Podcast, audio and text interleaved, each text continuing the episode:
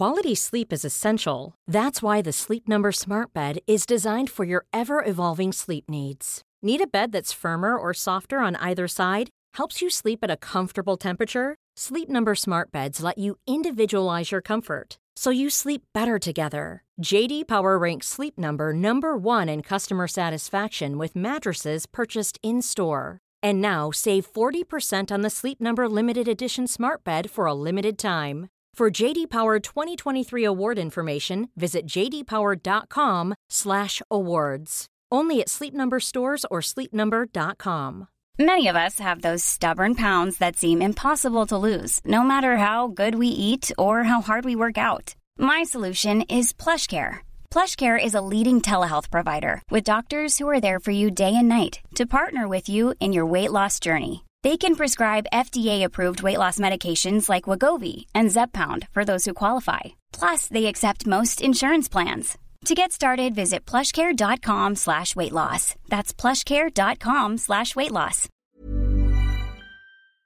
Mary redeemed a $50,000 cash prize playing Chumba Casino this year. I was only playing for fun, so winning this was a dream come true. Chumba Casino is America's number one social casino experience. It's serious fun. With over 80 casino style games to choose from, you too could win life changing amounts of cash. Be like Mary. Log on to chumbacasino.com and give them a whirl. That's chumbacasino.com. No purchase necessary, void or prohibited by law. 18 plus. Terms and conditions apply. See website for details. The voice in the preceding commercial was not the actual voice of a winner.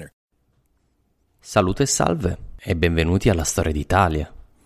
Nel precedente episodio abbiamo finalmente posto fine alla lunga carriera di Costantino, detto il Grande. Un imperatore che merita per me di essere nel pantheon delle figure storiche più importanti di ogni epoca e ogni luogo. Oggi tenteremo di tracciare la carriera dei figli e dei cugini di Costantino e vedere chi tra di loro vincerà il gioco del trono, gioco al quale, si sa, o si vince o si muore, non c'è una terza possibilità.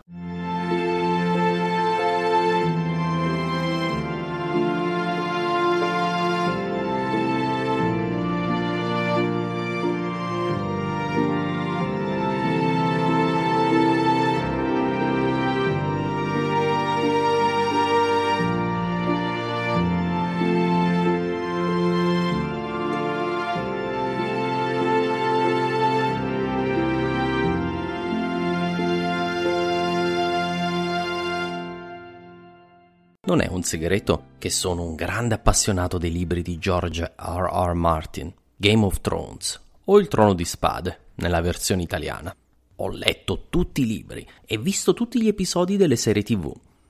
Un appassionato di storia credo che possa trovare tanta storia vera che ha ispirato la storia inventata. Ad esempio, Bravos deve chiaramente molto a Venezia e l'intera saga deve molto alla guerra delle rose dell'Inghilterra medievale.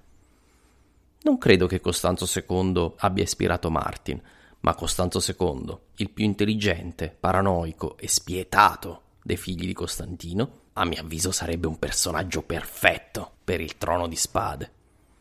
Costanzo, della casa Lannister, era il figlio intermedio dei tre figli di Costantino ed era nato nel 317 d.C. Quindi alla morte di Costantino aveva 20 anni. Nel 324 Costanzo fu elevato al rango di Cesare, all'età di soli sette anni. Due anni dopo, alla veneranda età di nove anni, resse il suo primo consolato, assieme al padre. Poco prima della morte del padre gli era stata affidata, come ricorderete, la frontiera orientale con la Persia e quasi sicuramente un ruolo di primaria importanza nella futura guerra contro l'Iran. Sì, avete sentito bene, Iran. I persiani chiamavano il loro paese Iran già allora. Persiani è il nome che gli hanno affibbiato i greci. L'idea che mi sono fatto di Costanzo è di un ragazzo cresciuto alla spietata corte del padre, dove cugini, zii e fratelli erano tutti altrettante vipere pronte a mordere i consanguinei sulla scia dell'illustre capofamiglia. Costanzo si dimostrerà essere spietato nella sua caccia al potere, paranoico nella sua paura di perderlo e anche di una certa implacabile efficienza governativa. Come detto nel 337 d.C., Costantino morì. Costanzo si trovava sulla frontiera orientale, pronto alla guerra contro l'Iran. Ma appena Costanzo ricevette la notizia, abbandonò i preparativi militari e corse a folle velocità verso la capitale per battere sul tempo i fratelli. Fratelli che a quel tempo erano probabilmente in Occidente, nelle rispettive parti dell'impero a loro affidate, ovvero la Gallia per Costantino II e l'Italia per Costante. Costanzo fu quindi l'unico dei tre fratelli presente al funerale del padre e poté risplendere della gloria e nello splendore della cerimonia costantinopolitana. Appena il corpo del padre fu inumato, Costanzo passò all'azione. Il funerale aveva convenientemente portato tutto quasi la famiglia allargata a Costantinopoli. Costanzo aveva diversi zii e cugini con ambizioni di governo, se non imperiali. Costanzo decise di rispondere a quelle ambizioni troncandole sul nascere. Occorreva che tutti capissero chi fosse il capo. Non sappiamo cosa successe veramente, ma mi immagino incontri notturni con generali e comandanti delle guardie palatine, trattative febbrili e scambi di favori. Qualunque cosa accadde, il prosieguo della storia fu brutale nella sua rapidità e precisione e passò alla storia come il massacro dei principi. I soldati imperiali abbatterono le porte di nove tra i parenti stretti di Costanzo, zii e nipoti, primi fra tutti Annibaliano e Dalmazio, i due cugini che Costantino aveva voluto associare ai suoi figli nel governo dell'impero. Anche il loro padre Flavio Dalmazio ebbe lo stesso trattamento. Costanzo non aveva alcun bisogno dei loro servigi e furono sommariamente uccisi sul posto dai suoi soldati. Nel giro di pochi giorni la brutale purga era terminata e il secondo imperatore cristiano di Roma si era macchiato di un terribile peccato capitale. Cosa che va detto non sembrò impressionare i contemporanei più di tanto. I romani erano abituati ad avere un piccolo o grande bagno di sangue ad ogni successione imperiale. A questo punto va detto che Costanzo fu sicuramente implacabile, ma non del tutto spietato non fece fuori proprio l'intera famiglia. Costanzo risparmiò i cugini ancora molto giovani. Due tra loro, Gallo e Giuliano, torneranno nella nostra storia. E ovviamente risparmiò i suoi fratelli, anche se questo fu dovuto più al fatto che erano fuori dalla sua portata. Poco dopo, gli amorevoli fratelli coltelli di Costantino si incontrarono a Sirmio, la grande fortezza legionaria dell'Illirico, nei cui dintorni avevano avuto origine tutte le recenti famiglie imperiali, incluse quelle di Aureliano, Diocleziano, Massimiano, Costanzo Cloro e quasi tutti gli altri attori della nostra storia. Lì, nella patria ancestrale del clan degli Illirici, i fratelli si divisero l'impero. A Costantino II, il più grande, sarebbero andate le province occidentali, Gallia, Spagna, Britannia a Costanzo le province orientali, più la Tracia e quindi, dettaglio cruciale, la capitale, Costantinopoli. A Costante il resto, ovvero l'Italia, il grosso dell'Africa, l'Iliria e la Grecia. Ho postato una mappa sulla mia pagina Facebook, nel caso vogliate vedere la divisione effettuata. Costante però era ancora un minore, probabilmente aveva 14 anni, e Costantino II ottenne la tutela del fratellino. Costante accettò, probabilmente perché non poteva fare altrimenti, ma si ripromise di passare il meno tempo possibile sotto l'egida del fratello maggiore.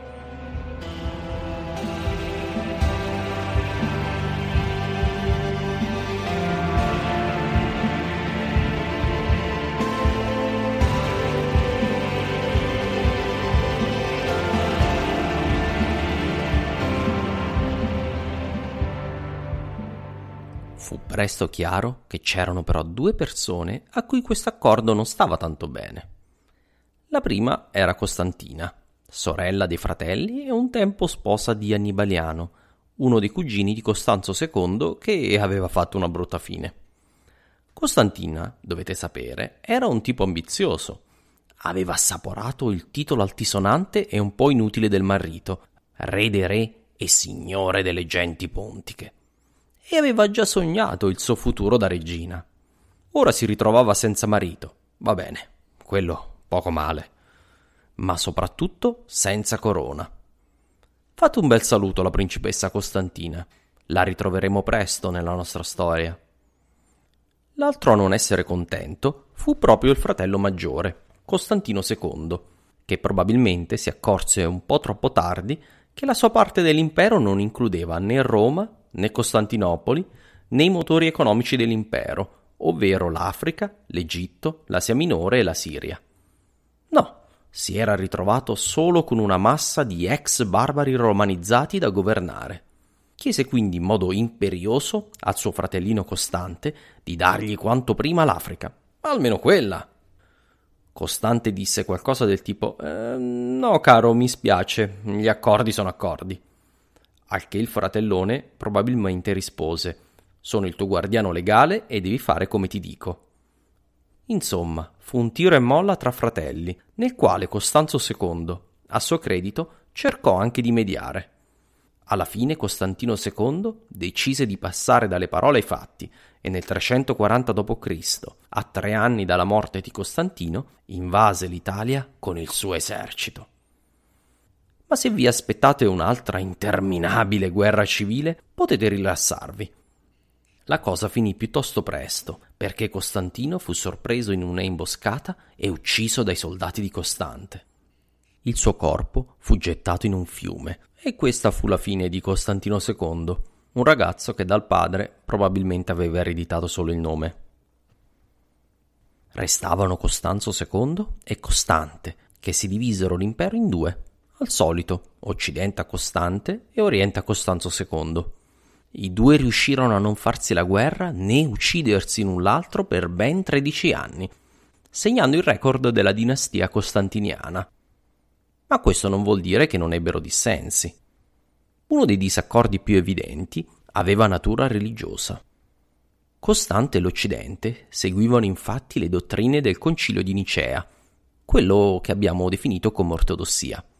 Mentre, e questa penso sarà una sorpresa per voi, Costanzo II era ariano, come una parte importante del gregge orientale. Ma come avevano potuto gli ariani tornare al centro della politica imperiale nonostante la pesante sconfitta Nicea e il terribile anatema di cui abbiamo parlato? Come erano riusciti ad avere l'appoggio addirittura di uno dei due Augusti? Per capirlo, dobbiamo fare un passo indietro. Si tratta in gran parte del lavoro instancabile del vero capo del partito ariano, ovvero Eusebio di Cesarea, che aveva l'orecchio di Costantino e che era riuscito a rientrare nelle sue grazie. Costantino nei suoi ultimi anni aveva virato gentilmente verso gli ariani. Ricorderete che alla fine della sua vita si era fatto battezzare proprio dal nostro Eusebio di Cesarea. Sul finire del suo regno, Costantino aveva perfino esiliato dal suo seggio episcopale Atanasio di Alessandria, Atanasio era uno dei vescovi a capo del partito niceo e patriarca di Alessandria d'Egitto. Nella Chiesa del tempo era probabilmente più potente del vescovo di Roma. Nella Chiesa antica, come detto, c'erano tre patriarcati principali, Roma, Alessandria e Antiochia. Il patriarca di Antiochia era già ariano. La conquista del patriarcato di Alessandria lasciava solo Roma nelle mani degli ortodossi niceani. Atanasio è una figura interessante. Fu un importante teologo, tanto da essere considerato un dottore della Chiesa. Fu un ottimo oratore, un politico scaltro e probabilmente una persona assolutamente insopportabile. Si fece nemici in tutte le corti e la sua rigidità e abrasività lo portarono ad essere esiliato ben cinque volte dal suo gregge di Alessandria. Comunque sia costante, fece sua la causa di Atanasio D'altronde i suoi sudditi occidentali erano in larghissima parte niceani. Un concilio fu indetto a Sardica, nella moderna Bulgaria. I dibattiti sfociarono presto in alterchi talmente violenti che i vescovi di tendenza ariana si ritirarono in un sinodo parallelo a Filippopoli, non distante da Sardica. Costante giunse a minacciare il fratello Costanzo di intervenire con la forza delle armi se il vescovo di Alessandria non fosse stato reintegrato nella sua sede. Qui vediamo come rapidamente la politica interna della Chiesa, a pochi anni da Ponte Milvio, sia già entrata a far parte in modo integrante del gioco politico imperiale, fino al massimo livello, ovvero il contrasto tra due Augusti, ognuno con la sua fazione favorita dentro la Chiesa. Ma Costanzo, che sapeva essere spietato, ma era anche pragmatico, non rischiò una guerra civile fratricida per un principio religioso e accettò una riconciliazione, invitando Atanasio a riprendere il possesso della sua sede. Atanasio poté rientrare ad Alessandria nel 346, dopo un viaggio trionfale. Sempre in campo religioso, Costante e Costanzo proibirono i sacrifici pagani e la pratica della magia, ma d'altro canto promulgarono insieme una legge contro la distruzione dei templi pagani, sintomo che tale distruzione era già allegramente in corso. I templi pagani furono in questi decenni regolarmente saccheggiati, poi vandalizzati e infine spesso convertiti in chiese. Costante, il sovrano in Occidente, era però anche un imperatore poco amato, sia dal popolo che dall'esercito. In particolare gli si contestavano i gusti sessuali. Costante era apertamente omosessuale. Inoltre aveva costituito una unità speciale di arcieri come guardia personale e pare che la stimasse al di sopra di ogni altro soldato. Ma ogni altro soldato era piuttosto irritato della cosa. L'impopolarità di Costante arrivò ad un punto di ebollizione nel 350, quando scoppiò una rivolta e Costante fu dichiarato decaduto fu giustiziato e al suo posto fu proclamato Augusto Magnenzio, un carismatico comandante militare di origini franche e celtiche. Costante era stato Augusto dell'impero d'Occidente per 13 anni.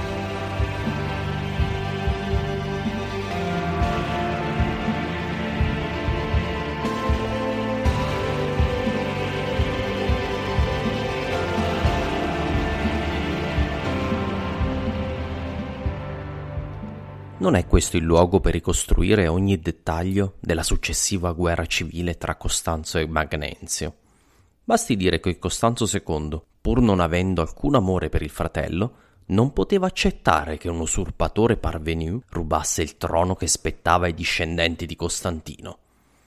In questo quadro confuso intervenne Costantina. Ricordate l'ambiziosa sorella di Costanzo? Costantina chiese al suo nuovo marito Vetranione, il comandante delle truppe stanziate in Illiria, di proclamarsi Augusto per contrastare l'usurpatore e proteggere la sua famiglia. Cerchiamo di capire come mai. Costanzo era in Oriente, al comando dell'esercito sulla frontiera con i persiani. I reggimenti occidentali ubbidivano a Magnenzio. Quelli della frontiera danubiana erano in mezzo e avrebbero potuto dichiararsi per l'uno o per l'altro, ma grazie a Costantina si dichiararono per Vetranione, un imperatore locale a cui era più facile ubbidire del lontano Magnenzio. Costanzo, appena poté, si liberò della guerra con l'Iran, che continuava intermittente, con alti e bassi e senza scontri decisivi. Prese il nervo delle sue truppe e marciò verso occidente, Prima di scontrarsi con Magnenzio, arrivò da sua sorella e dal suo cognato in Illiria, e Vetranione fece pubblico atto di rinuncia alla porpora imperiale e si ritirò dalla vita pubblica, mentre i soldati illirici dichiararono fedeltà a Costanzo. Tutta la messa in scena era stata chiaramente organizzata da Costantina. Complimenti, Altezza! È la seconda volta che devi rinunciare al diadema imperiale. Risolto il problema delle legioni illiriche, Costanzo decise di sistemare la sua retrovia prima di marciare contro Magnenzio. La questione della frontiera con l'Iran era infatti un problema irrisolto. I persiani non avevano mai accettato la perdita della Mesopotamia settentrionale e delle regioni di frontiera impostegli dal trattato con Diocleziano. Si può dire che la Mesopotamia fosse la loro Alsazia-Lorena, se conoscete la storia dei conflitti tra Francia e Germania. Costantino aveva riavviato gli scontri dopo una lunga pace e ora il conflitto continuava a fasi intermittenti. Costanzo sapeva che solo un comandante con la dignità imperiale, presente sulla frontiera, avrebbe garantito che i persiani restassero tranquilli, mentre lui sistemava l'usurpatore occidentale. When you're ready to pop the question, the last thing you want to do is second guess the ring.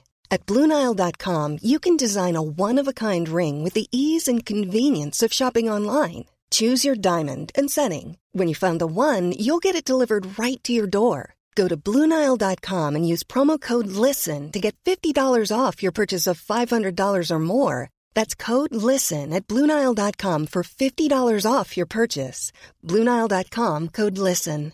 Quality sleep is essential. That's why the Sleep Number Smart Bed is designed for your ever evolving sleep needs. Need a bed that's firmer or softer on either side? Helps you sleep at a comfortable temperature? Sleep Number Smart Beds let you individualize your comfort so you sleep better together. JD Power ranks Sleep Number number 1 in customer satisfaction with mattresses purchased in-store. And now save 40% on the Sleep Number limited edition Smart Bed for a limited time. For JD Power 2023 award information, visit jdpower.com/awards. Only at Sleep Number stores or sleepnumber.com.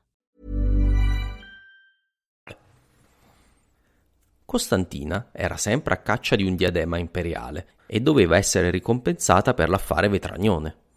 Credo che fu proprio il suo consiglio a convincere Costanzo a elevare al rango di Cesare suo cugino Gallo. Ricordate uno dei bambini scampati dalla strage dei principi? Gallo aveva ormai 25 anni e ovviamente finì sposato a Sua Maestà Imperiale Costantina, figlia di Costantino, vedova inconsolabile di un re dei re e divorziata da un imperatore autoproclamato. Una volta nominato Cesare, Gallo fu spedito, con la sua amorevole moglie, a Antiochia, in Siria, per assicurarsi che i persiani restassero tranquilli.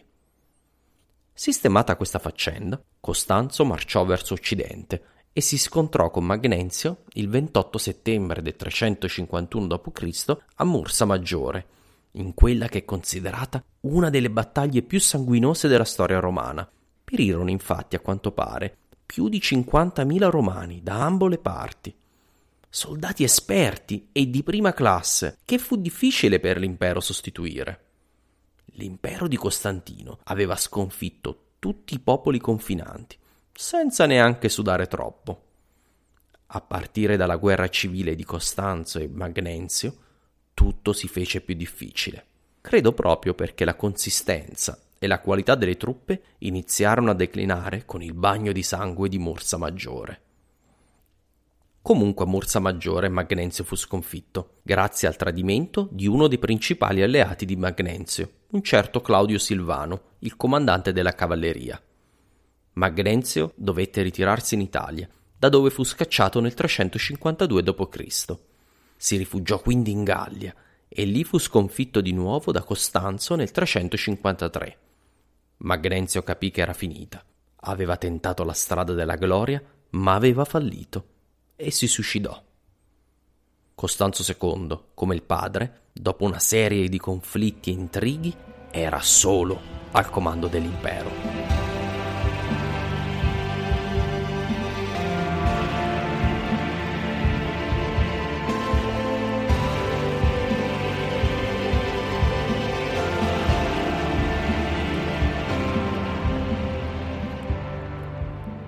Costanzo ereditò però una situazione difficile.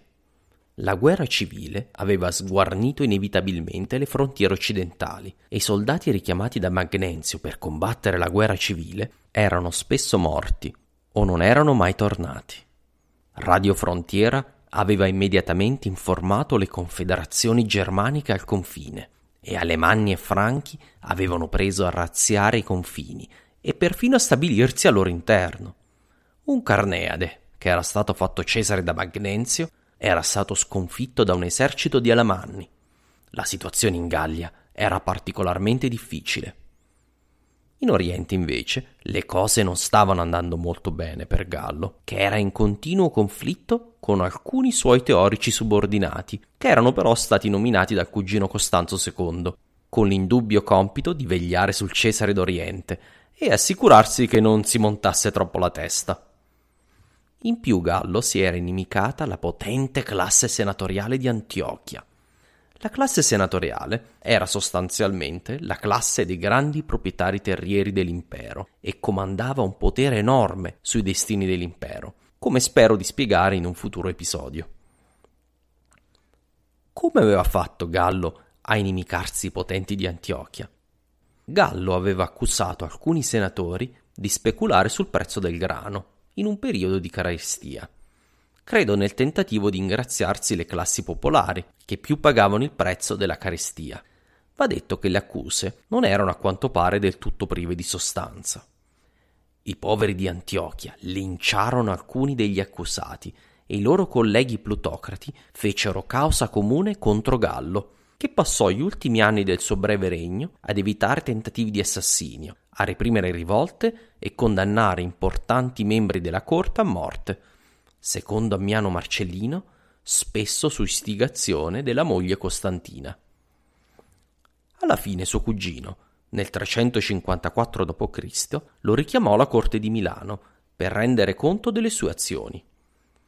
Gallo era probabilmente al corrente che un invito del paranoico e spietato Costanzo II fosse una mezza condanna a morte e mandò avanti la nostra cara amica Costantina, moglie di tre imperatori e sorella di Costanzo II, per parlamentare e intercedere per lui. Ahimè, la fortuna non arriveva a Gallo e l'Augusta Costantina morì nel viaggio verso Milano, all'età di 36 anni. Grazie a quello che ho letto, mi sono fatto l'impressione che Costantina fosse un animale politico per nulla da meno dei suoi fratelli. Ammiano Marcellino, il grande storico soldato la cui opera è fonte principale per tutto questo periodo storico, ci ha lasciato un celebre ritratto dell'Augusta Costantina, una sorta di megera, seduttrice assidua di uomini violenti, desiderosa di sangue umano. Dopo un tale ritratto, vi stupirà sapere che Costantina è venerata dalla Chiesa come santa. Il suo mausoleo è all'interno del complesso di Santa Agnese, sulla via Nomentana a Roma, e con il tempo fu trasformato in basilica, la Basilica di Santa Costanza, il nome ecclesiastico di Costantina. Non so cosa abbia fatto davvero Costantina per meritarsi la dignità di santa, visto la vita tutt'altro che irreprensibile, ma sospetto abbia qualcosa a che fare con la sua generosità nei confronti della Chiesa. Si legge infatti dentro la chiesa di Sant'Agnese.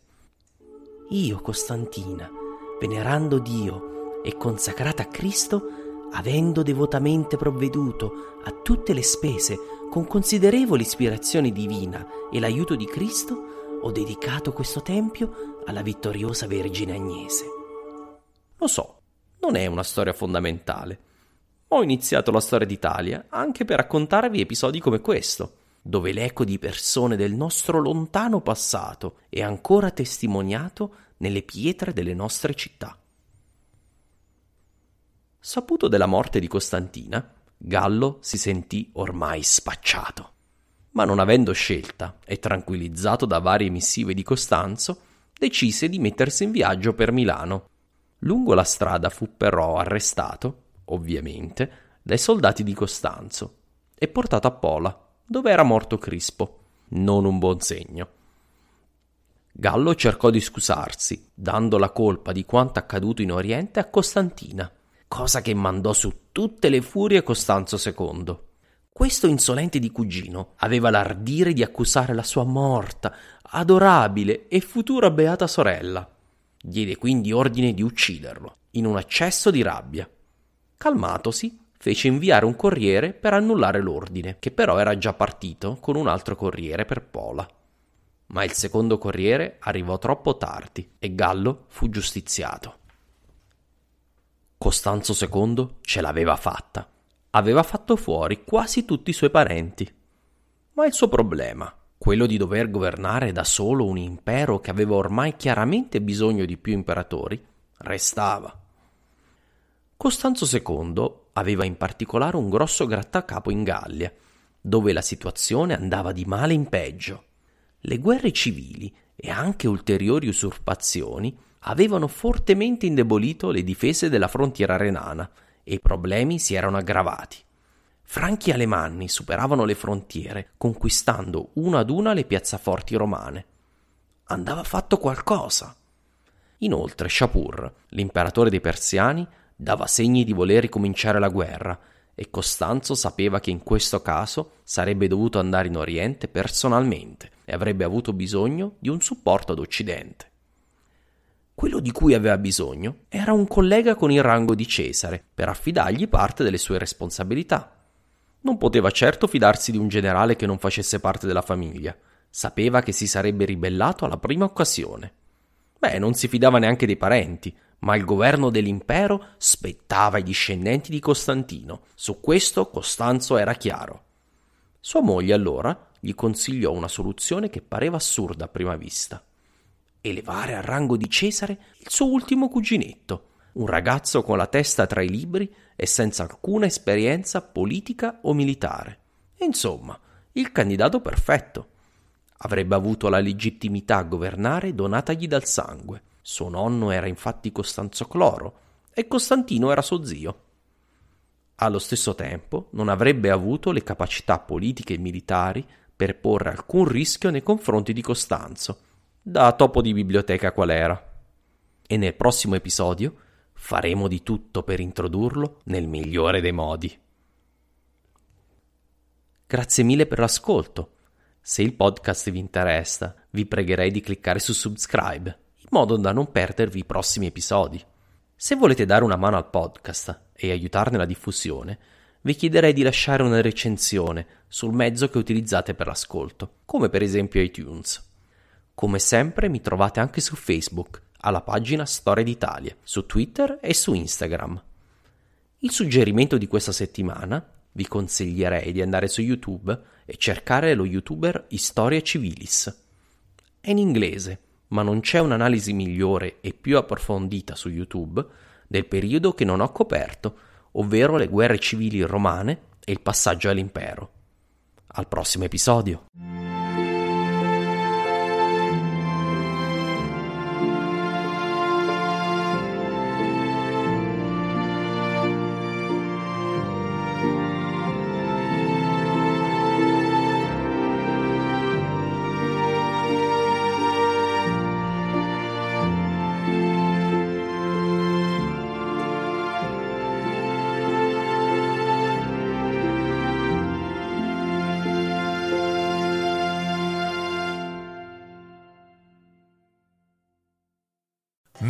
Redeemed a $50,000 cash prize playing Chumba Casino this year. I was only playing for fun, so winning this was a dream come true. Chumba Casino is America's number one social casino experience. It's serious fun. With over 80 casino style games to choose from, you too could win life changing amounts of cash. Be like Mary. Log on to chumbacasino.com and give them a whirl. That's chumbacasino.com. No purchase necessary, void or prohibited by law. 18 plus. Terms and conditions apply. See website for details. The voice in the preceding commercial was not the actual voice of a winner. Hey, it's Danny Pellegrino from Everything Iconic. Ready to upgrade your style game without blowing your budget? Check out Quince. They've got all the good stuff shirts and polos, activewear, and fine leather goods, all at 50 to 80% less than other high end brands. And the best part? They're all about safe, ethical, and responsible manufacturing. Get that luxury vibe without the luxury price tag. Hit up quince.com slash upgrade for free shipping and 365 day returns on your next order. That's quince.com slash upgrade.